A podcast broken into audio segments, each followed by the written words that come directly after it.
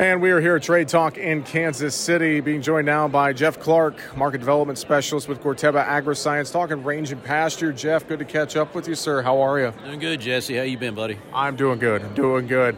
Let's talk range and pasture, and I think there's a, there's a lot of things surrounding uh, our, our range and pasture land across the country right now. Weather challenges, drought, you know, looking at the fertility of our ground, et cetera. As you kind of take a step back, thousand foot view here, wrapping up the year. What do you think the state of things are across the country, and how are we looking heading into next season, Jeff? Yeah, no, great question. Um, if we're looking at it going into uh, next year, right now everybody is just uh, you know pulling their hair out. That's probably why I'm bald uh, because of the stress that Mother Nature's put on us this year.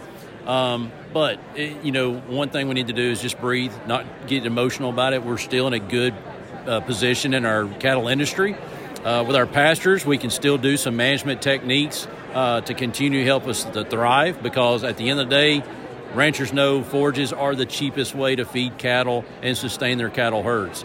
So, the first thing I would suggest our ranchers do is this number one, make sure we're taking care of our soil fertility. Our nutrients are going to be key. Whether we're coming out of a drought or we've had too much moisture or we're just wanting to stay in good management practices, getting that soil sample, where are we at in our pH, where are we lying in our nutrients, and then making a, you know making plans to have a good fertilization year in 2023. From what I'm gathering, we might even see fertilizer prices you know uh, go down for 2023. Number two is watch your grazing management. Watch your grazing management.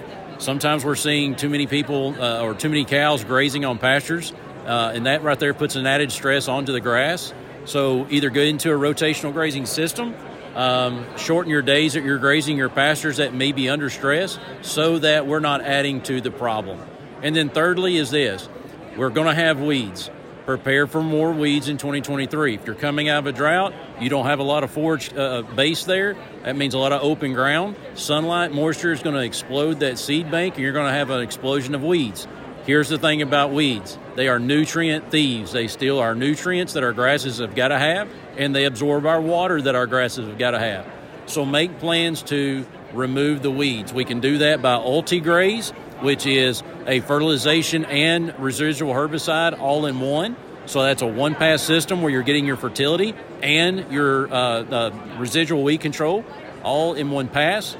Two, Go ahead and use uh, DuraCor herbicide or GrazonNext as a conventional uh, broadcast spray.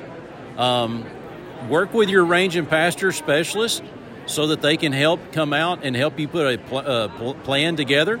Um, we are built to do that. It doesn't cost a thing, but we can help guide you in the right direction. Maybe remove some of that tension and emotions that we all get into, involved in when we raise cattle, and then put a proper plan together so that you'll be successful in 23. Fantastic. Well, Jeff, as you mentioned, contacting your local range and pasture specialist online, I'm sure uh, a lot of different ways to find resources and get in touch, isn't there, Jeff? Absolutely. So you can go to our website, www.rangeandpasture.com, and there you'll find all of our product information. You'll even find some educational blogs and readings, and you'll find where uh, wherever you're located, you can find that range and pasture specialist that's working for you rangeandpasture.com. With that, Jeff Clark with Corteva Agriscience. Appreciate the time here at Trade Talk, sir, and uh, we'll talk to you again soon. Thanks so much. Thank you, Jesse.